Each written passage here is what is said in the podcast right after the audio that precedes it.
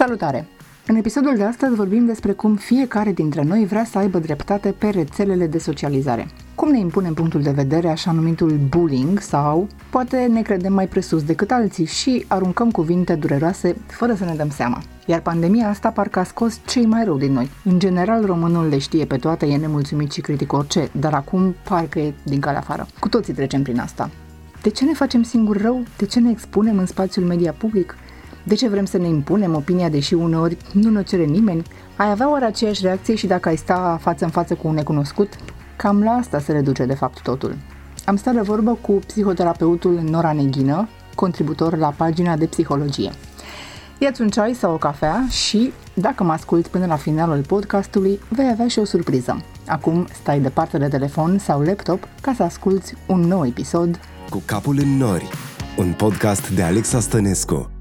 Episodul de astăzi al podcastului Cu capul în nori este susținut de booksexpress.ro, librarul tău personal.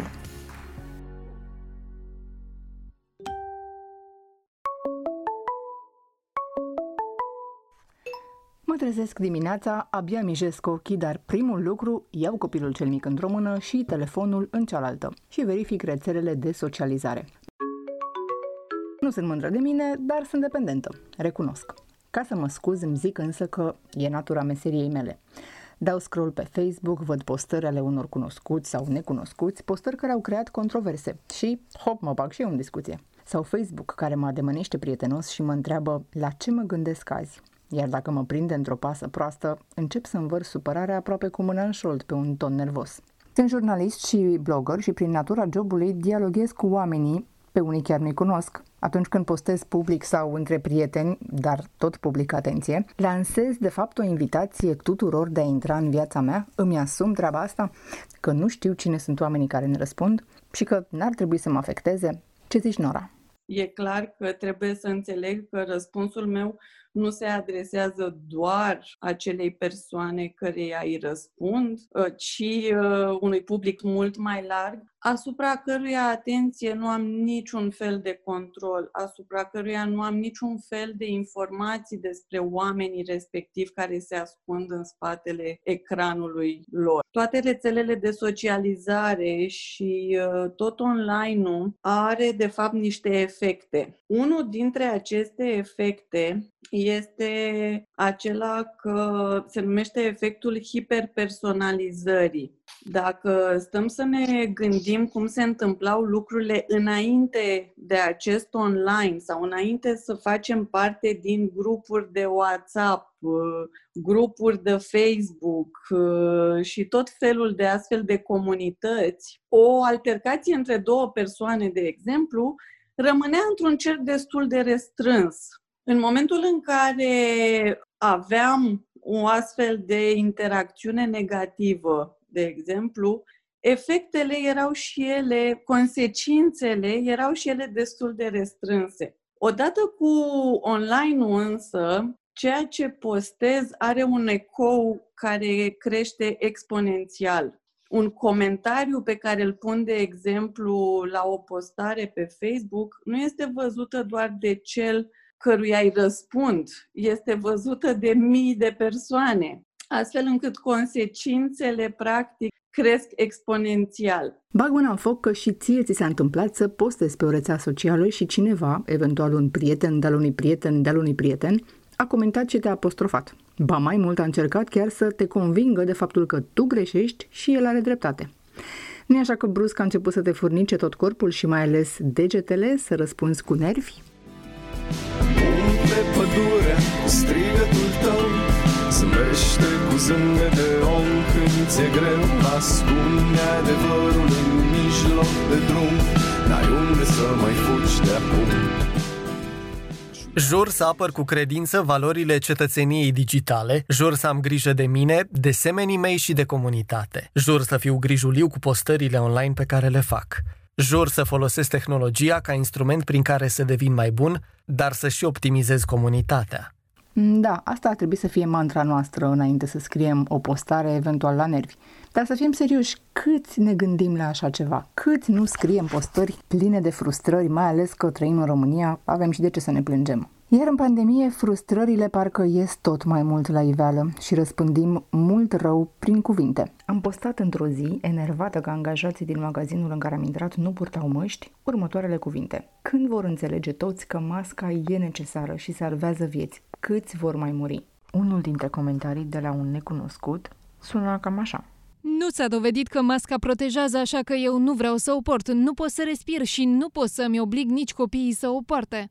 Dar dacă aș citi pe alt ton, sesizați diferența? Nu s-a dovedit că masca protejează, așa că eu nu vreau să o port. Nu pot să respir și nu oblig nici copiii să o poarte. Nu știu voi, dar eu tind să cred că, de fapt, cel care mi-a răspuns a folosit tonul negativ. Creierul nostru se pare că așa este învățat. Faptul că eu nu văd reacția nici interlocutorului meu, nici a tuturor celorlalți care pot să citească ceea ce am scris eu, lasă loc foarte mult imaginației mele asupra reacțiilor pe care le creez la ceilalți.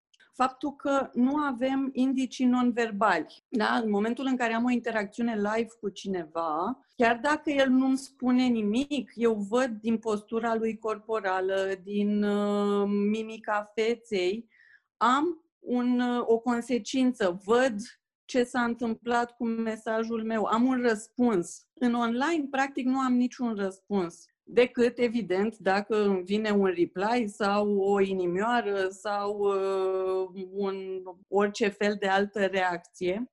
Și în momentul în care noi nu avem niciun fel de reacție din partea celorlalți, creierul nostru tinde să pună acolo pe un necunoscut o consecință negativă sau este înclinat să creadă că de fapt răspunsul este unul negativ. Dacă ești părinte și mai ales mamă, știu ce zic, tații intră mai greu pe grupuri, sigur ai avut parte de replici acide în grupul de la școala copilului tău. Ai încercat să te și impui? Eu am avut o tentativă de a-mi spune părerea clar și răspicat, dar mi-am dat apoi seama că mă enervam singură, că puneam paie pe foc și mă consumam fantastic.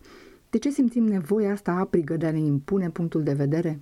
Aceasta este o, una dintre cele mai comune erori de gândire și uh, se numește eroarea de confirmare. Basically, ce se întâmplă cu noi? Toți operăm în baza unui set de convingeri pe care le avem și care sunt stabilite a priori în baza experiențelor noastre anterioare. Filtrarea selectivă sau această eroare de confirmare ne face să selectăm doar acele informații care ne confirmă propriile convingeri. De aceea ținem foarte mult la propriile noastre argumente în baza cărora ne-am construit acea convingere și uh, luptăm să îi convingem și pe ceilalți că de fapt noi avem dreptate și că convingerea noastră este adevărul absolut, uh, cea corectă și așa mai departe. E o libertate de exprimare sau o opinie personală dusă la extremă? Uh, cred că este și una și alta, pentru că um, unul din dintre efectele uh, online-ului este o libertate exacerbată.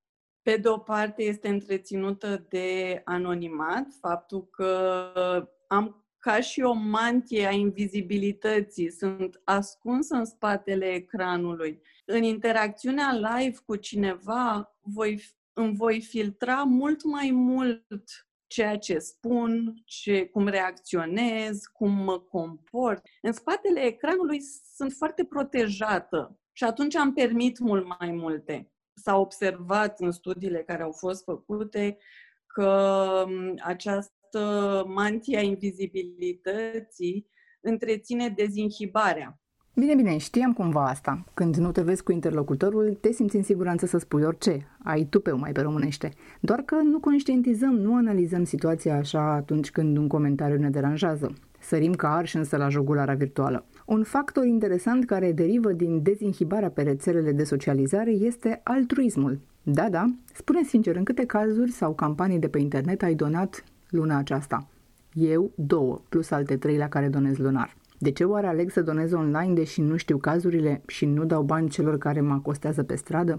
De unde vine această încredere în online? Observ cum acest uh, efect de uh, dezinhibare în online te face să fii mult mai altruistă în online decât ai fi în viața de zi cu zi. Vine datorită acestui efect al anonimatului care întreține dezinhibarea. În online avem mult mai multă încredere în ceilalți. De aici și toate excrocheriile, ca să zic așa, care se fac uh, mult mai ușor în online decât în viața de zi cu zi. Pentru că, din nou, nu avem non-verbalul celuilalt.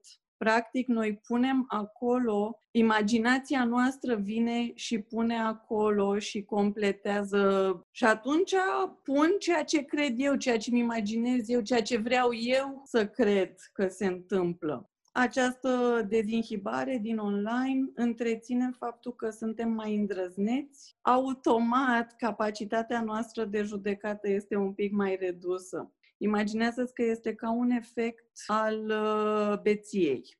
Da? Când sunt uh, sub efectul uh, băuturilor alcoolice, sunt mult mai dezinhibat. Da. Deci, mai îndrăzneți, dar și judecata mea este mai uh, afectată, ca să zic așa. De ce încerc să-i conving pe ceilalți sau de adevărul propriilor mele convingeri? Vine și din faptul ăsta că sunt mult mai predispus să ajut. Crezând foarte mult în convingerile mele, vreau să-i ajut pe ceilalți să-și îmbunătățească și ei propria lor viață, chiar dacă eu nu știu nimic despre ce se întâmplă de fapt în viața lor în mod real.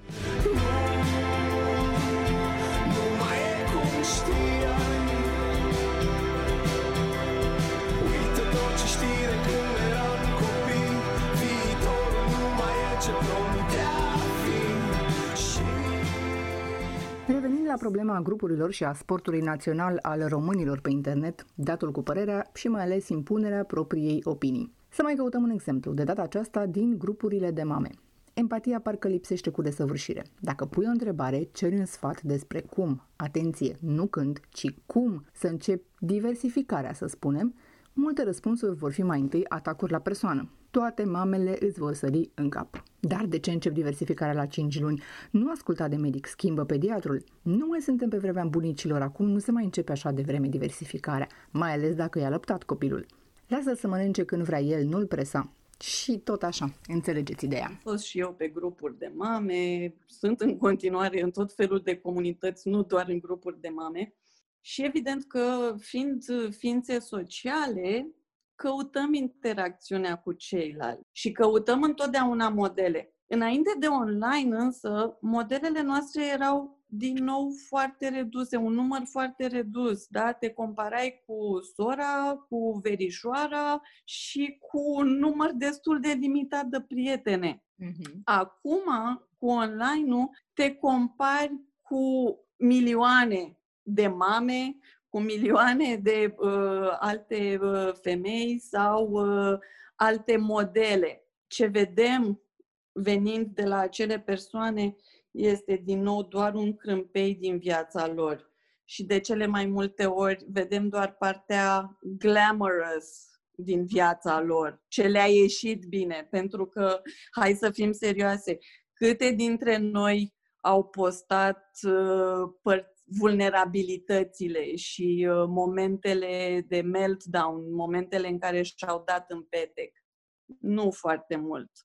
Cere ajutor, dar în același timp vrei să fii și înțeles și sper ca cineva să-ți dea dreptate. Nu să arunce cu pietre, chiar dacă sunt ele doar virtuale. Căutăm interacțiunea cu ceilalți. De fapt, avem așteptarea ca o interacțiune să fie pozitivă și satisfăcătoare. Uh-huh. Ori în momentul în care răspunsul care îmi vine este unul care nu-mi place, care nu validează ceea ce am făcut eu sau ceea ce cred eu, intru în reacție de fight nu suntem uh, foarte dispuși să vedem că în spatele acelui mesaj este de fapt un strigăt de ajutor, poate, și că omul nu caută neapărat să-i rezolvi problema, ci pur și simplu să validezi emoția prin care trece și să-i spui da, e nasol. Tot social media este construit pe a obține o reacție. Da? de avem uh, în Facebook uh, acele butonele uh, de like, love, hate. Dacă ne uităm la WhatsApp, de exemplu, poți să vezi când cineva ți-a citit mesajul, dar nu ți-a răspuns. Ne crește foarte mult anxietatea pentru că ne gândim, ok, a văzut mesajul, dar de ce nu-mi răspunde? Da, poate că nu i-a plăcut, da, poate că Apropo, știi de efectul ăla negativ, că tot timpul tindem să credem că reacția va fi una negativă sau că outcome-ul va fi unul negativ. S-a întâmplat cum sperai Ai primit ce visai sau mai bine. Și-a întors în sfârșit viața fața spre tine ca să nu mai punem la suflet și să nu ne mai consumăm cu atâtea critici, cel mai bine e să știm cui ne deschidem sufletul și în fața cui suntem vulnerabili. Chiar dacă avem ceva pe inimă sau căutăm alinare, trebuie să știm unde facem asta. Cine merită să ne audă problemele? Gândiți-vă bine înainte să vă arătați vulnerabilitățile. Și aici mă gândesc cum foarte mult la intervențiile lui Brené Brown apropo de vulnerabilitate, în care ea spune foarte mult lucrul ăsta și insistă asupra lui că e important cui ne spunem vulnerabilitățile. Exact. Și cumva o să mă reîntorc la prima ta întrebare. Atunci când postăm în online, ne asumăm că nu știm cui spunem această vulnerabilitate? Brené Brown ne spune foarte clar că atunci când îmi arăt rănile și mi arăt greșelile și mi arăt fopaurile, e important să o fac în fața unei persoane care știu că mă acceptă cu toate imperfecțiunile mele și care e acolo pentru mine, care poate să-mi conțină emoțiile. Ori în online, evident că nu avem controlul asupra a cine va interveni, cine va avea o reacție la ceea ce am postat eu. Îi mulțumesc psihoterapeutei Nora Neghină pentru acest interviu și pentru această discuție. Dacă ți-a plăcut subiectul acestui episod despre sindromul dreptății pe Facebook și vrei să îl aprofundezi, Nora îți recomandă să citești două cărți pe care le găsești chiar pe books-express.ro The Cyber Effect de Mary Icahn, scris A-I-K-N și The Tech Diet for Your Child and Teen de Brad Marshall. Am chiar și un concurs pentru voi. Puteți câștiga cartea The Cyber Effect dacă îmi lăsați un comentariu pe pagina mea de Facebook Alexisme by Alexa Stănescu și îmi răspundeți la întrebarea când v-ați certat ultima oară cu un necunoscut pe Facebook și din ce motiv. Câștigătorul îl voi anunța pe 30 noiembrie. Gândește de puțin și analizează contextul atunci când decizi să completezi chenarul alb de la Facebook, care te ademenește parcă să îți expui viața și durerile pe rețelele de social media. În loc de o concluzie, vreau să-mi cer scuze oficial tuturor celor cărora le-am răspuns la nervi, neîntrebată, rapid, fără să mă gândesc prea mult. La final te las cu băieții de la iDrops cu piesa Păstrează-mi calmul, căci uh, aceasta este piesa pe care ați mai auzit-o pe fundalul acestui episod. Pe iDrops îi găsești și pe Spotify. Episodul de astăzi al podcastului Cu capul în nori este susținut de booksexpress.ro, librarul tău personal. Sunt Alexa Stănescu și îți mulțumesc pentru că ai ascultat acest episod. Dacă ți-a plăcut, nu te sfii să dai un share pe SoundCloud, Anchor FM, Spotify, iTunes și nu numai. Și lasă-mi un mesaj pe pagina mea de Facebook sau pe alexisme.ro. Ne auzim în decembrie cu un episod special despre mâncare, bucătăreală și viața de familie.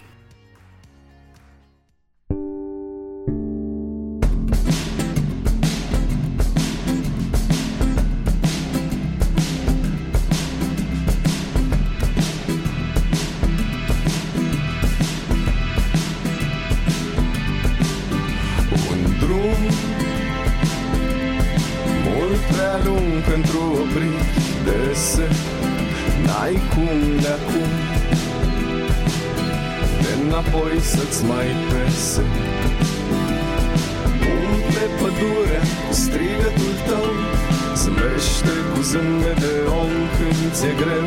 Ascunde adevărul în mijloc de drum. N-ai unde să mai fugi de acum desfășurat început pentru sfârșitul ce începe la tot ce am avut Nu-i loc de regrete, ai timp de mai mult din tine sau lume Când sufletul smut te strigă pe lume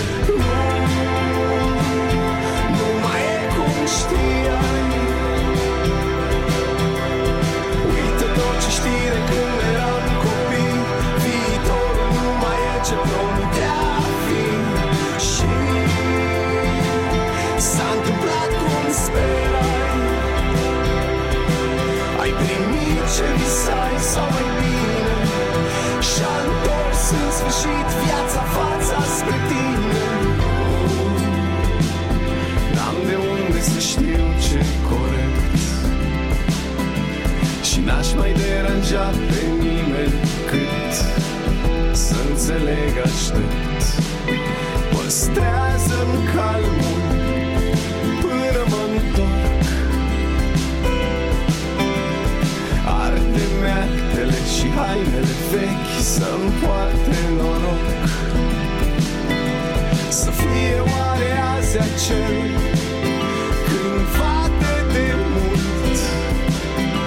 Să fiu eu oare cel De care n-ar fi trebuit să ascult. Nu